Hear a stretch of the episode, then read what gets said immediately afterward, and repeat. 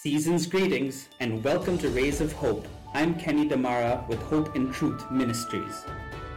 Unlike the birth of, say, a member of the royal family, the birth of Jesus was without fanfare and in physically unhygienic conditions, marked by poverty to show that the God of glory divested himself of that glory and humbled himself, a humble birth in poverty.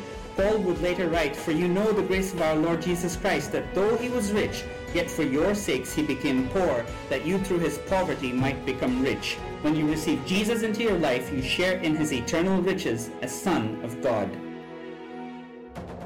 Through the gracious gifts of generous friends and partners, we at Hope in Truth Ministries defend and proclaim the gospel of Jesus Christ in India and all over the world. To find out more, please visit www.hopeintruth.org and help us bring the hope of Christ to hurting hearts and his truth to searching minds.